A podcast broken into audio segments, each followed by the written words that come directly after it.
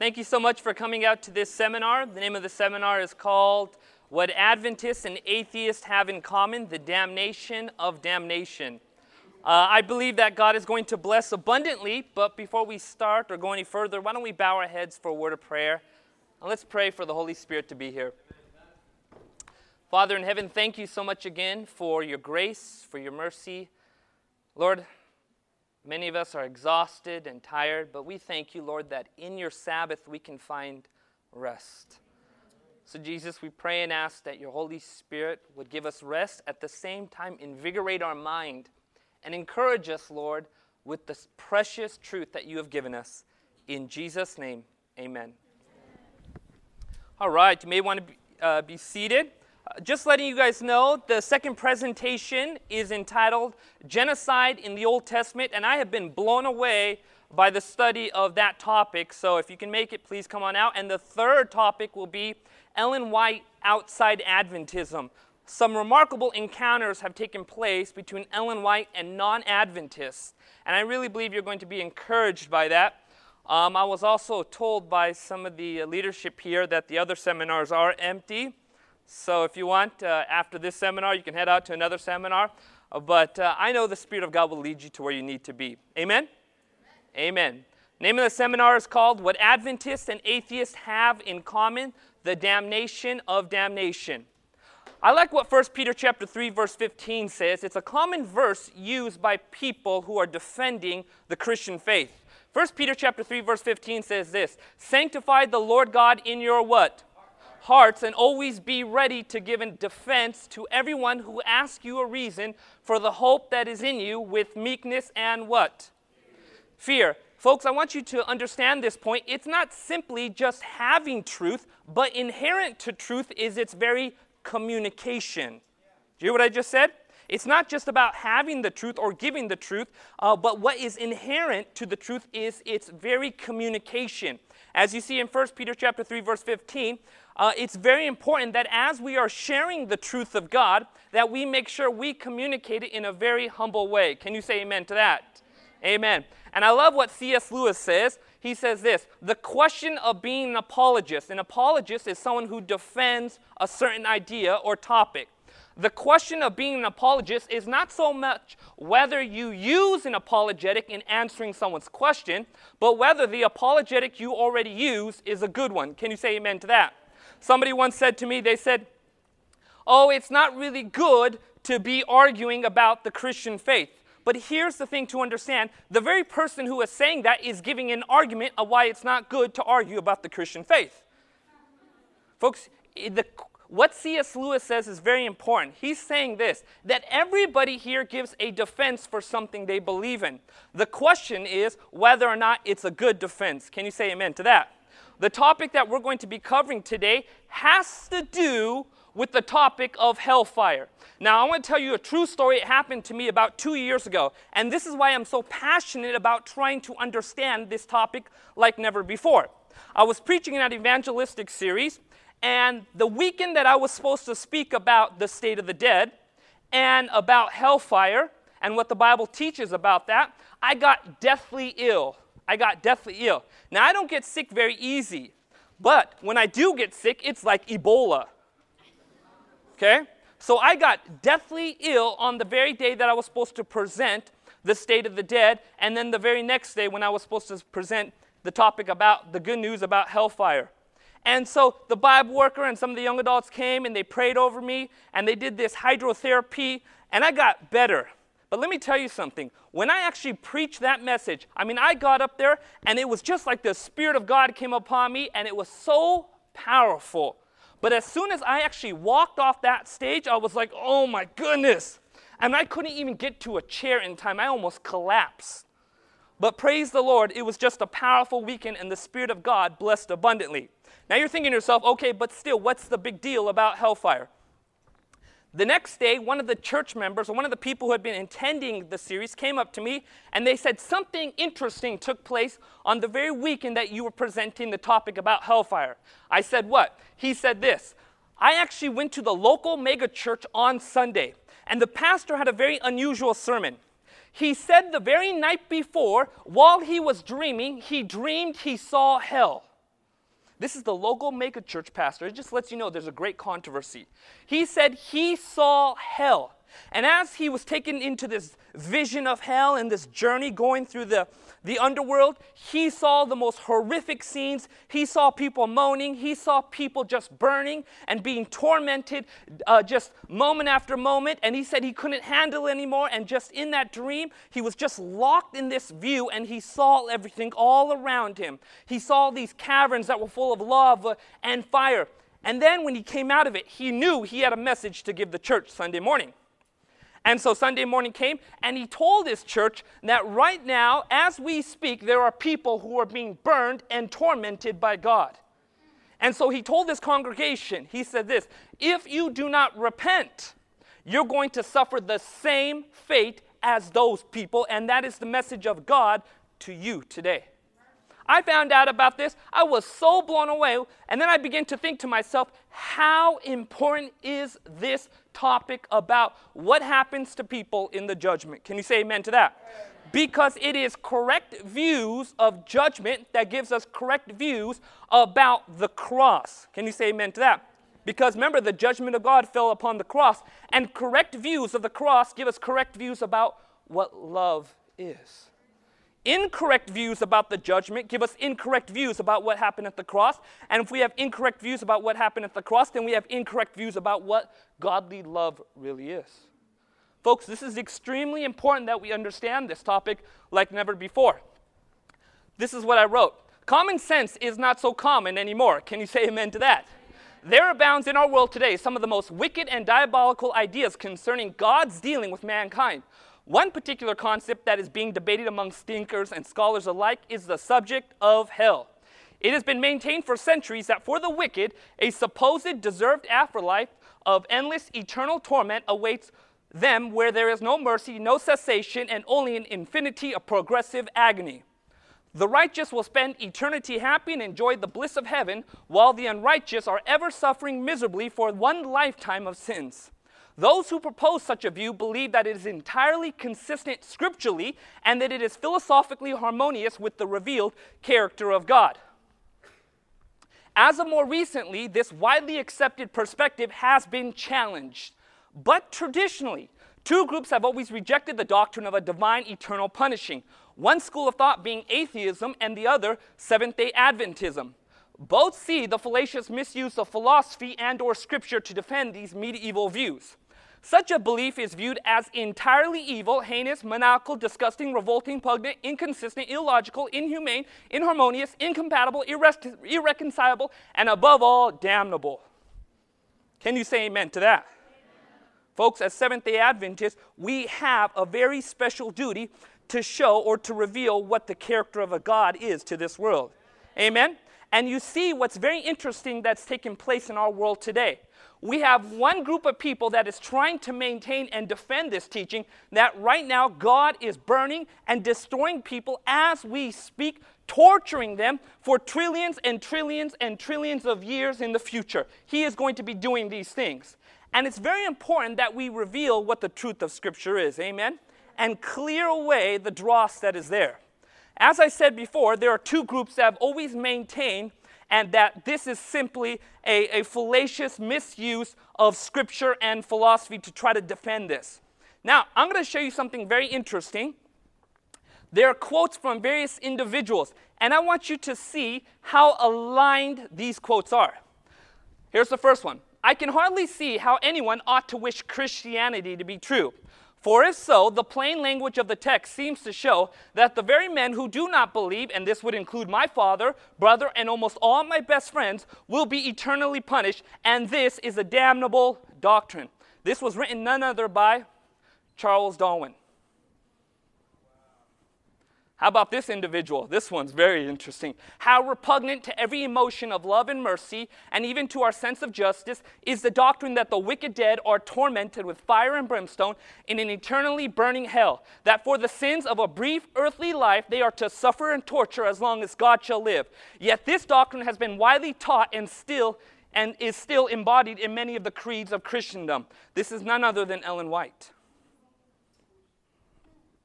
Who will say with confidence that sexual abuse is more permanently damaging to children than threatening them with eternal and unquenchable fires of hell? And this was written by none other than Richard Dawkins, who's considered the most foremost published atheist right now. This is a very interesting quote. He ejects himself from all denial of himself and of his nature, of his naturalness, and in actuality, the form of an affirmation as something existent, corporeal, real, as God, as the holiness of God, as God the judge, as God the hangman, as beyond, as eternity, as torment without end, as hell, as the immeasurability of punishment and guilt. In other words, somebody is rejecting all reason, they're rejecting all just understanding and humanity to try to defend this teaching that God burns people for all of eternity. This was written by Friedrich Nietzsche. This one's interesting. For this reason, Christianity, which in one breath espouses a God of infinite mercy and pity, and in another describes the fires of hell in which millions upon millions writhe, even now in horrible and unending pain, has for many people become an absurd joke. What does eternal torment say about God's character? What kind of justice does it represent? After a few hundred billion eons burning in hell, even Hitler would have paid for his own sins. Clifford Goldstein.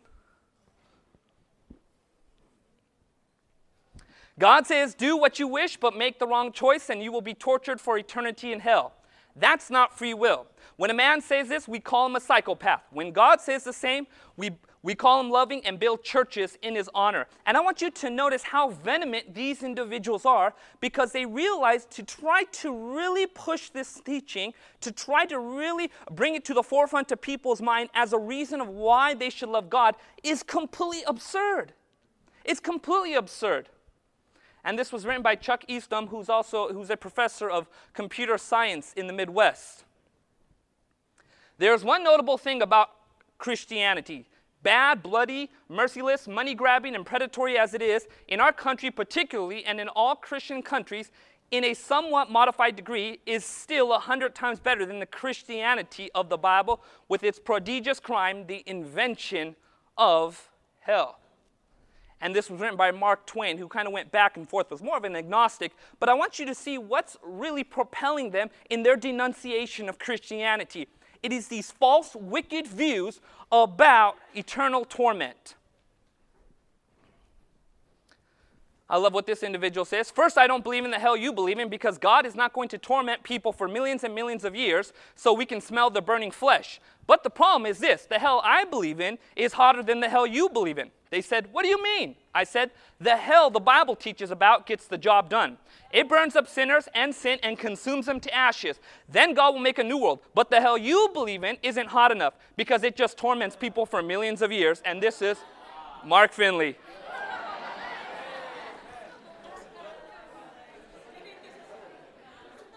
I love that, brother, don't you?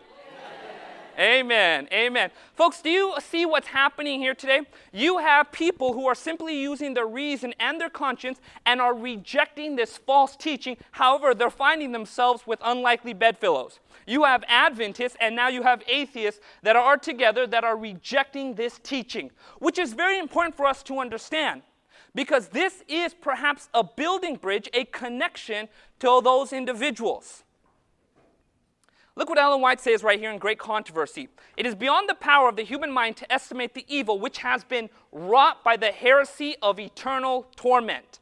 The religion of the Bible, full of love and goodness, abounding in compassion, is darkened by superstition and clothed with terror. And I absolutely 100% believe that. I was born and raised a Hindu. I also come from a Sikh background.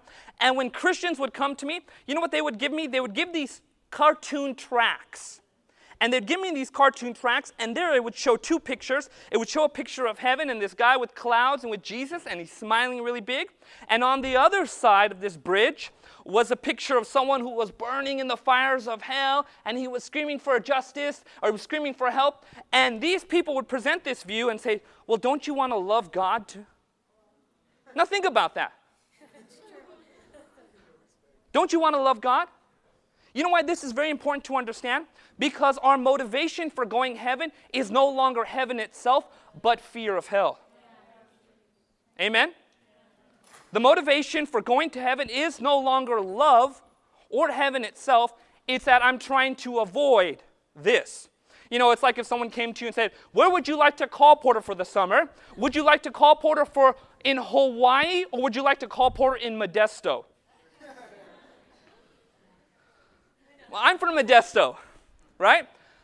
But you don't get to one by simply just trying to avoid one, right? The Bible teaches perfect love casts out fear. Can you say amen to that?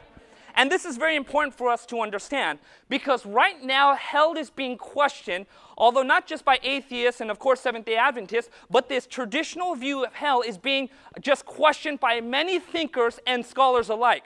Now, one of the good things you get from the emergent church, I just said one of the good things that you get, is that there is a questioning about what hell is. They are actually challenging the traditional view of what hell is.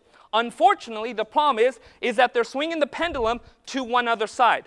So it's not now that God will burn you for all of eternity. It's that God will burn you for a little bit, but then eventually He's going to take everybody into heaven. And you can see why that view isn't biblical either, because that would violate one's freedom of choice. That would violate one's freedom of choice. I heard one brother put it this way. He was trying to defend this sort of swing of the pendulum. It's called universalism. And he was trying to show how that when a person burns for millions and millions of years, they're going to start thinking in their mind, maybe it would be better for me to be in heaven. And then they would decide to be in heaven. And that moment, God will take them out of hell after they repented and place them in heaven. But you see what's wrong with that, too. You're being forced to make a decision. You see, all these other views, they all fall short. But when you look at the Adventist view, when you see the beauty and the harmony, and you see just how just and merciful it is, all of a sudden it comes into view that this is the most perfect system out there. You know, I actually studied with a four year philosophy student from Berkeley. She graduated also with her law degree. We were studying this concept of hell and annihilation and what happens to sinners after the millennium at the very end of it, she was very, it was, I mean, I'm just telling you something. This woman, studying with her was very difficult because we'd end up studying for two hours because she would just criticize everything. But I appreciate it. It was like a workout for my mind. But when we came, when we actually came to this teaching, she was so blown away about how just, how perfect, how good it is that she actually said, There is no justice system like this on earth anywhere. It is beautiful. Can you say amen to that? Amen. amen. Amen. You know what's also very interesting? There was a debate that took place about in 1994 in Canada, and it was between William Lane Craig, who was a well known, probably the most well known Christian apologist who debates atheists. He debated this atheist by the name of Raymond D. Bradley. Now, William Lane Craig holds to this view that God burns people for all of eternity. That even now, God is just tormenting people, and it is progressive. They're not getting used to it. And in this debate, he attempts to defend that view. Now, Rad, Raymond Bradley is an atheist. He's an atheist. He wants nothing to do with God. However, he is going to question William, Craig, William Lane Craig's teach, uh, thinking, and you're going to see something so remarkable with what Raymond D. Bradley presents. It's very interesting. By the way, one time I heard William Lane Craig attempt to defend this concept that God burns people for all of eternity. Someone says, Well, how do you justify that? And how does that make sense that someone is burning for all of eternity? I kid you not, for a guy who has several PhDs, this was his response. that when a person is burning for a certain period of time, they're going to get to the point where they're going to start cursing God. And as they're cursing God, they're sinning. And as they're sinning, they're getting more guilt. Hence, there's just this cycle that takes place, and this is why they're stuck there. And I'm there, and I remember I was watching this debate, and I just I was like, Are you kidding me? Like, is, is this really a God of love that would just assign people this eternal torturing for all of eternity? It's very mindless. It's just mindless and it makes no sense. It's no, nowhere consistent with the God of justice and mercy. But this is very interesting. This debate took place by these two individuals. After William Lane presented his defense about why God burns people for all of eternity, Raymond D. Bradley did something very interesting. He says this He said, All right, you believe in a God who's just, you believe in a God who's merciful, you believe in a God who's loving. Now I'm going to list four propositions and watch these four propositions and if, tell me if this doesn't line up with Seventh day Adventism. Proposition number one a perfectly good being would not torture anyone for any period, whatever, however brief. Can you say amen to that? Proposition number two a just being wouldn't punish someone eternally for the sins committed during a brief lifetime, but would proportion the punishment to the offense. That's Seventh day Adventism. Look at the third thing a righteous being would not punish someone eternally for unavoidable lack of belief. Look at the fourth thing he said. Praise the Lord that God doesn't judge us on ignorance, right? but in rejection and neglect of the truth. Look what proposition number four says A loving being would not bring about and perpetuate the suffering of those that it loves. Folks, if he was debating a Seventh day Adventist, the Seventh day Adventist would say, I believe in every one of those things. You're arguing with the wrong guy. We're actually on the same team. I'll join you over here. Folks, do you see what we have here? We have something so beautiful. It is the, the justice system of God. And by the way, we're going to get into something very interesting that also will appeal to atheists as well.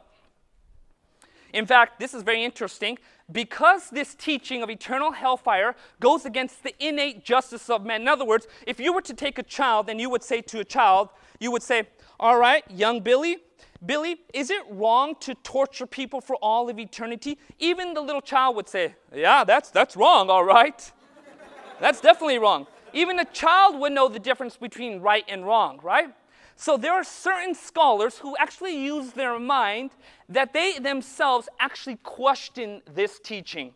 This is very interesting. This one particular scholar. He said this But I note that our Lord, while stressing the terror of hell with unsparing severity, usually emphasizes the idea not of duration, but of finality. Consignment to the destroying fire is usually treated as the end of the story, not as the beginning of a new story.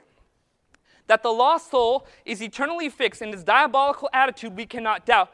But whether this eternal fixity implies endless duration or duration at all, we cannot say. And, folks, this was written by C.S. Lewis. C.S. Lewis. Folks, this is so awesome because when you begin to see this, you can actually see people who are using their mind are seeing this as complete absurd and incompatible with the God of the Bible. Can you say amen to that? Edward Fudge. Does anybody know who this individual is? Oh, you're going to love this guy right here. This is an individual who was actually hired. He is a lawyer. He was actually hired to study the concept of hellfire, okay? He went at it, he studied it, and guess what? He came to the same conclusion as Seventh day Adventists. I actually interviewed him uh, not too long ago. Um, it was actually last week, that was, that was too long ago. you know, when you're talking about destruction, it's always idioms that are being used. Time, you know. Okay, but anyways, here's the thing. I actually interviewed him. He's a godly man. He's not a Seventh day Adventist. But as we talk, this man began to share with me his story about how he was hired to study this, this teaching out. He, the person who hired him wanted him to be complete unbiased, so that's why he was hired. He had nothing to do with the Christian church so much. So he began to study out the issue, and he came to the exact same conclusion as Seventh day Adventists. When I talked to him on the phone, and I was just interviewing for about an hour, he said to me, You're probably going to ask me the next question. I said, What's that? Why I haven't studied the Sabbath out with just much intensity. And he said, Yeah, that's what I was going to ask you. He's like, Well, I haven't. But maybe one day. This is a brother who goes all over the world. In fact, he was actually in a debate at Biola University. Has anybody heard of Biola? It's down in Southern California. Probably the one of the most well-known evangelical Christian colleges. In fact, if you want to go to Biola, you have to actually agree to a set of doctrines, and one of the doctrines being that God right now is tormenting people for all of eternity. You have to. They will reject you. You know how I know this? They rejected me. I actually wrote in the application, Well, I believe that God uh, destroys sinners as stated in the scripture. And so they questioned me. They knew what I was up to. But, anyways, he actually did a debate last year at Biola University. He was going against one individual who was trying to propose that God is definitely burning people for all of eternity. Now, Edward Fudge believes exactly as Seventh day Adventists believe that God, at the very end of time, will destroy sinners, but there will be a finality that they will not continue to burn for all of eternity. He said this, no joke. He said that this, the auditorium was It had a maximum seating of 450 people. He said 20 minutes before the debate, it was completely filled. When the debate actually started, he said they turned away 300 people. Folks, what does that tell you? That people are interested in trying to understand this concept. Do you know they actually they're making a movie about this guy? They're actually making a movie. So what's very interesting is that this is supposed to come out really soon. It's actually ma- it's supposed to come out this year, and it's, it's being made by Adventists. But that's very important because Adventists are seeking a very unconventional way of trying to show how this beautiful truth isn't just an Adventist truth. Can you say amen to that? In fact, when I was talking to Edward Fudge last week, you know what he said to me? No joke. He said this to me. He said this You guys have all this truth, and you guys are sitting in the corner. I was like, ooh, I felt that one right there come through the phone. But, folks, I want you to understand something. Knowing the truth about what happens to sin and sinners at the end of time is so freeing. Can you say amen to that? In fact, when I was uh, becoming a Christian, one of the most difficult obstacles I had was dealing with this idea that God is burning my ancestors for the last several thousand years. It was one of the obstacles that stood in my way when I was becoming a Christian. I never forgot when the Sabbath school teacher shared that beautiful thought that this is not an eternal punishing, but an eternal punishment. I remember I walked out of that Sabbath school and it was like a ton of bricks were just off my shoulders. I was just free. I never forgot the sun was shining in the air and I walked down. I was like, wow, praise the Lord. praise the Lord. Amen. God is doing away with false motives of why we should go to heaven. He wants us to have the right motives for going to heaven. Amen? Heaven itself is the motive for going to heaven. Amen? But a lot of people, when they begin to actually deal with this concept of hell, they come across very interesting verses that would seem, if you just read them with superficial, just a superficial look at face value, when you read them, they would seem to imply that right now that God is burning people for all of eternity, that people are being tortured. Here's a few verses taken out of context that could be used to construe that thought. Matthew chapter 8, verse 12, the Bible says this, but the sons of the kingdom will be cast out into outer what? Darkness. There will be weeping and what?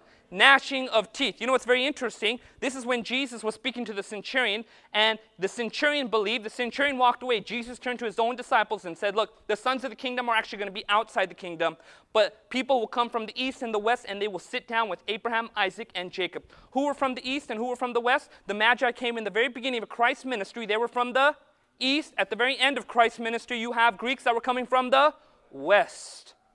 And sure enough, Jesus made it very clear that those who were given the gospel abused and neglected their privileges. They will be outside. Now, pay attention to this dramatic language, it's very important. Where there will be weeping and what? Gnashing of teeth. Take a good look at Matthew chapter 22. Jesus gives a parable and he brings out the same point, and it has to do with those who were given the truth, but they rejected it. Jesus isn't saying that this is what all the wicked are going to face. He is simply, when he's using that phrase, weeping and gnashing of teeth, it's always attached to what the Jews had and what they neglected. He says the same thing in Matthew chapter 25, verse 30, and cast the unprofitable what? Servant, that's again alluding to the Jews, into the outer darkness, there will be weeping and what? Gnashing of teeth. Now, when you go to the dentist, sometimes you walk away from the dentist and it seems like you're weeping and gnashing with teeth, right? It's usually this feeling of just being very uncomfortable or perhaps something's wrong with your jaw. But there is another form of weeping and gnashing. It's when you are regretting something. When you are what? Regretting something. You know what's very interesting? When you study the scriptures, there's a very interesting hermeneutical principle. It's called the law of first mention.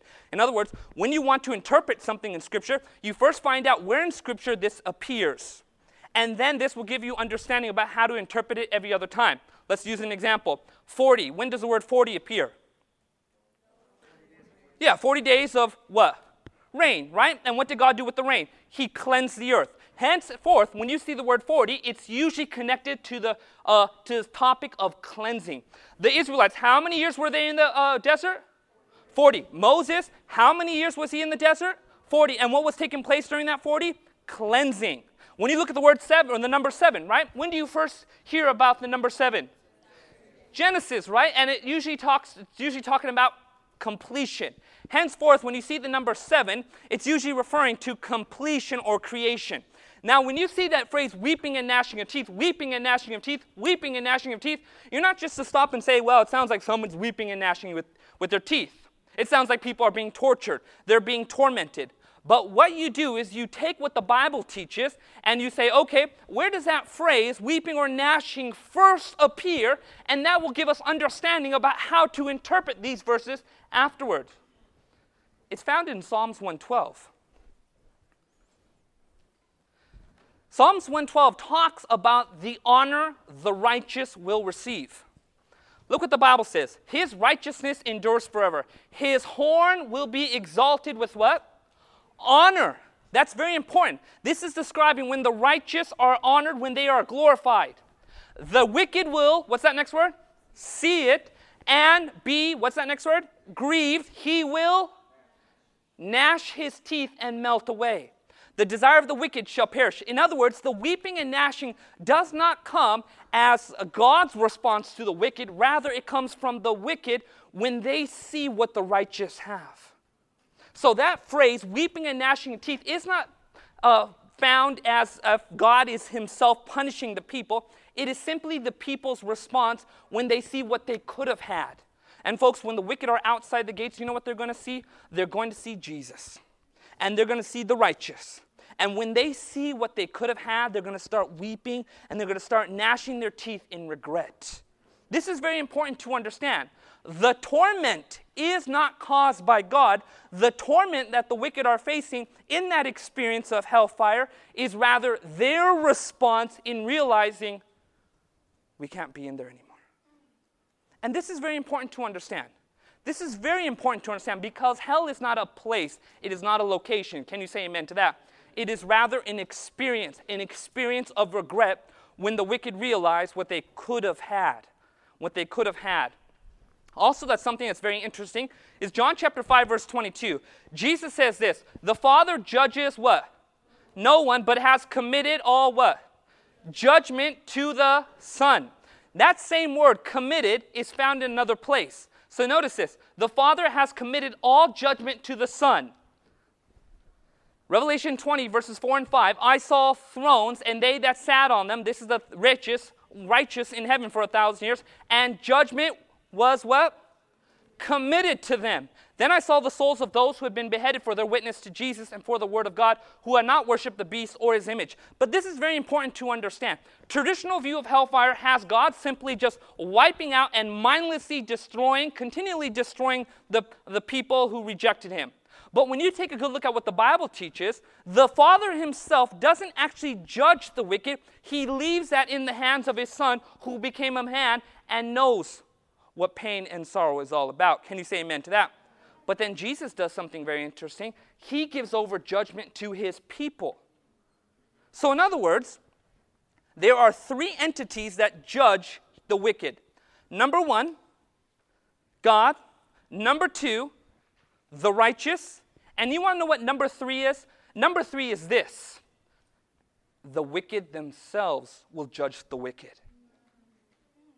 It's very interesting. Right before the wicked are destroyed, they see a panoramic screen, and what they see is their own times, the own times in their life where they utterly rejected God. I love what Ellen White said. She says, When all the facts of the great controversy in view, the whole universe, both loyal and rebellious. Is that talking about the wicked? You better believe it. With one accord declare, Just and true are thy ways, thou King of saints. So, this is very important to understand. Even before God destroys the wicked, he has to make sure there is a consensus. There's a what? A consensus. It's very interesting the way God runs his government. Although, he is a, although it is a monarchy, it's also a democracy. So, combining those words, you get monocracy, although that doesn't work either. But this is very important to understand. Even when God kicked Lucifer out of heaven, did you know God did not kick Lucifer out of heaven? Heaven kicked Lucifer out of heaven. Lucifer still had access to heaven even after the fall. You can read about it in the Old Testament. But it was only when the cross was happening that all the, the uh, unfallen beings said, Lucifer, you're no longer allowed here. And that's why the Bible says, neither was there a place found for him any longer. In other words, where Satan has an audience, he has property. You hear what I just said? Where Satan has an audience, he has what? Property. One of the reasons why he can go back and forth in heaven is because he had an audience. But when that was all gone, he no longer had property. It's very interesting. This is very important to notice right here. That these three groups of people that will judge the wicked God, the righteous, and the wicked themselves they will all declare just and right are God's ways. In other words, this is don't miss this point. God does not even violate the free choice of the wicked in destroying the wicked. In other words, they themselves will consent to their judgment. And this is so powerful because when you begin to realize this, you begin to realize, wow, this God is so beautiful that even in destroying the wicked, He wants them to first come to the same conclusion. And that is so powerful. By the way, you know, I was uh, working on this seminar yesterday. I turned on the TV, and there was this A&E station, and they had this station, this program called Beyond Scared Straight. And this is a program where it's basically modeled after another program that took place 30, 40 years ago, where they take these rebellious kids and they place them in this prison. And these like really tough, like just prisoners who are in there for murder and rape and all sorts of vicious things, they come in there and they start scaring these kids. And they're like, You want to know what it's like to be here? You're going to be my boyfriend and girl. I mean, they say all sorts of things like that. No joke. And some of these kids start crying, okay? But they started this program called Beyond Scared Straight, where they have the most vicious criminals come into these rebellious kids, and they said, You want to know what's be here? I'm going to own you when you come in here. Do you want to know what it's like to have your birthday in prison? No one cares. And they're just threatening and scaring these kids. And they're just like, You should, I'm, oh my goodness, you watching these kids are like shaking and shivering. But let me make my point with this. At the very end of the day, they all wrote an essay they read to their parents. They all told their parents, I'm going to change, I'm going to change, I'm going to change. At the very end of the program, what they do is show the kids one month later, half the kids went back to their old ways. Fear doesn't save anybody, intimidation doesn't save anybody. Love is the strongest motivation. Can you say amen to that? But this is so beautiful. We're almost done with this. When you begin to see the justice system that is found in the scriptures, it will be very appealing. Just like that one atheist says. He says, Look, sinners, if uh, people have committed crimes, then their punishment should be proportionate to their crimes. Do you know in the Bible it teaches that when sinners are burning, some are destroyed quickly and some are destroyed a little bit longer? You know you see evidence of that? Because even Jesus says it will be more tolerable for Sodom in the judgment than it will be for this city. That shows you there is moderation even in the judgment. There's moderation. God doesn't just mindlessly destroy people. There's a moderation. By the way, this is where it gets very interesting. Ellen White says that what we will do in heaven is not only vindicate the character of God, but we ourselves, she says this in Great Controversy, chapter called God, uh, the great controversy its last page, last chapter, she says this that we ourselves will met out the punishment.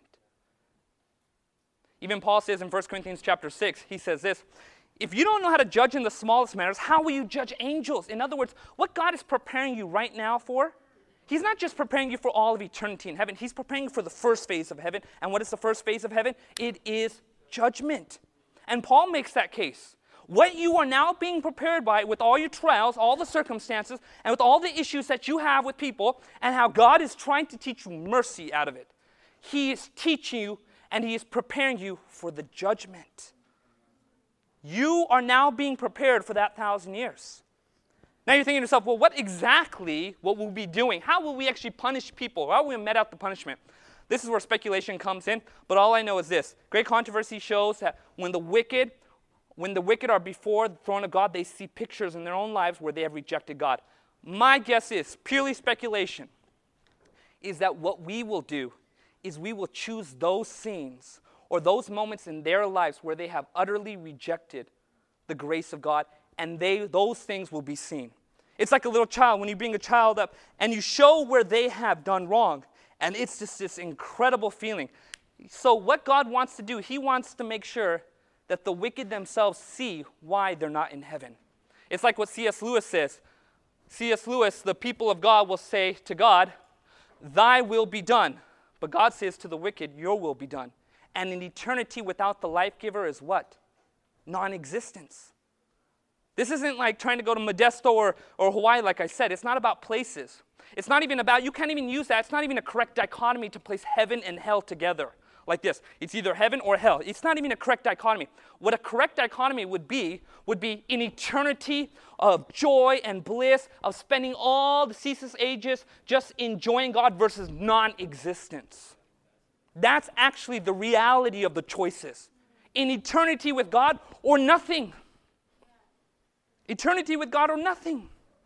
And this is so important for us to understand.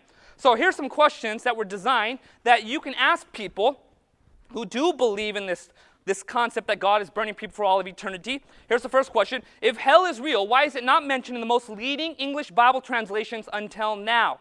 Actually, the words that were used for hell are not actually accurate.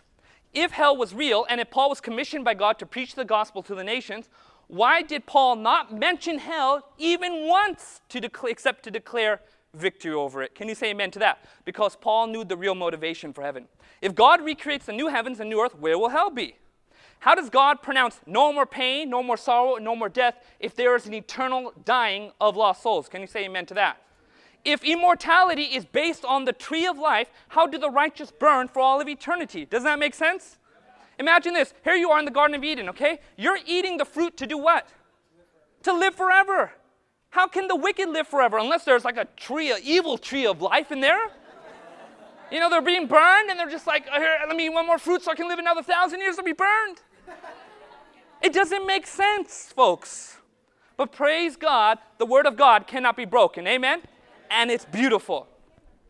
If the wicked go straight to hell after death, what is the purpose? And this is actually Ellen White's reasoning. What is the purpose of a second coming and a future judgment?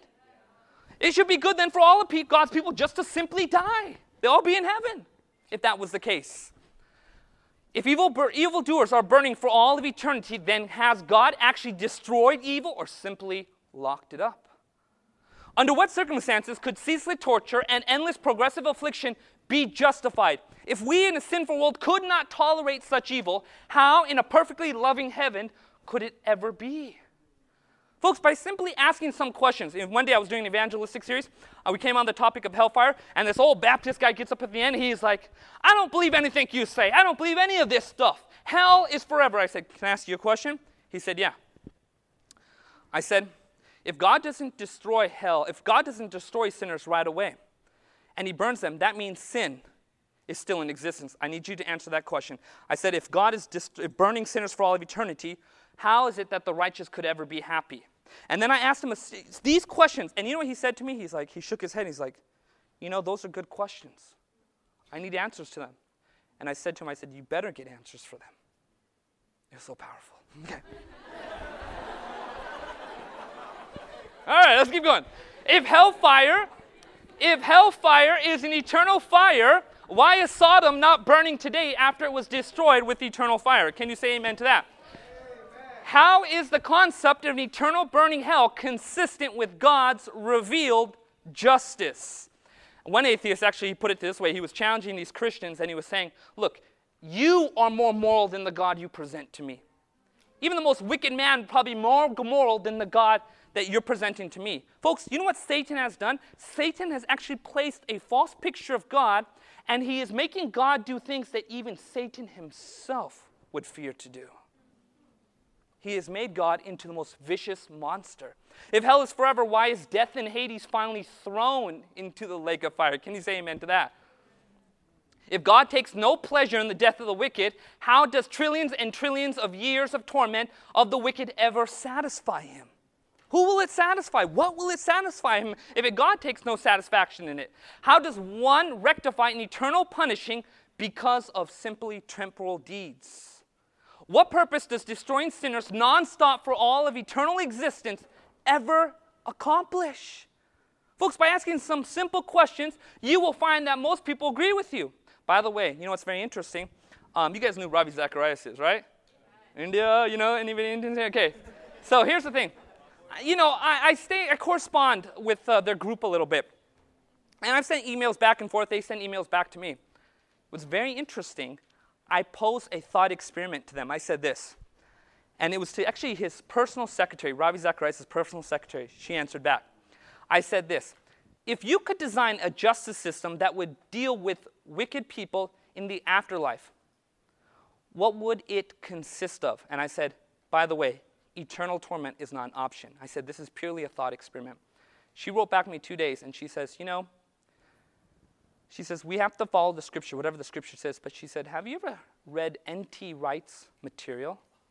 Now, if you study N.T. Wright's material, what's very interesting, his view of hell is completely different than the traditional view of hell. It's borderline annihilationism, which is what we believe in. Folks, a lot of people are waking up to this truth, and you have this truth right now. You will see what it does to people. People will be so freed and so blown away by what you have. And by the way, this is the last point I'm going to bring up right here. Moses, the first time he came to God, do you remember what he came with?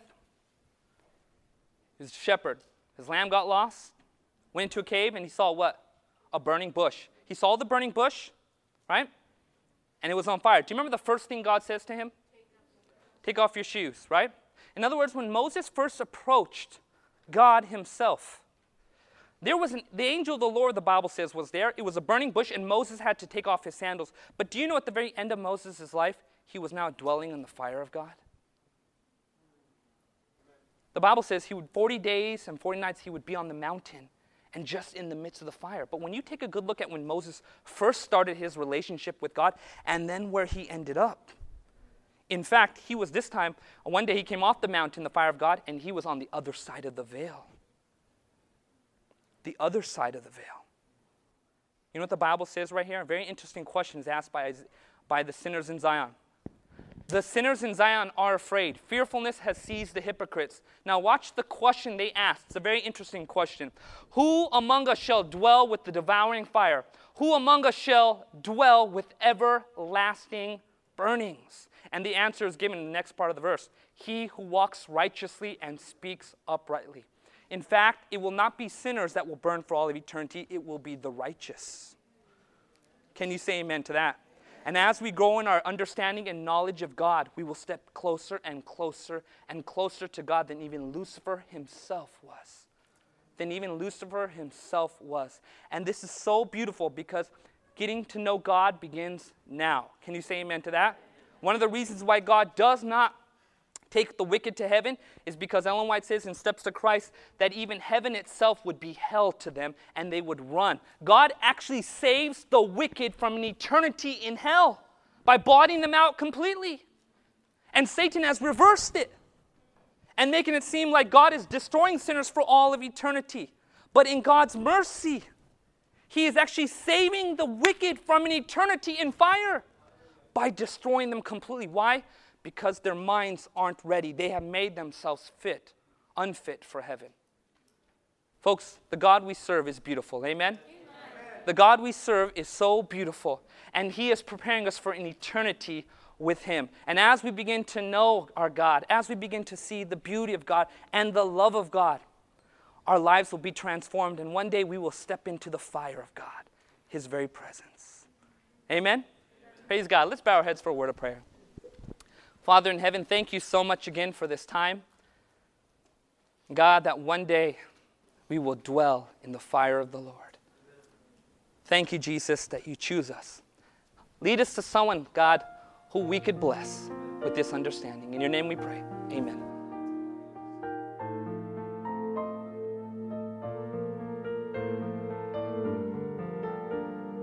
This media was brought to you by Audioverse, a website dedicated to spreading God's Word through free sermon audio and much more. If you would like to know more about Audioverse, or if you would like to listen to more sermons, please visit www.audioverse.org.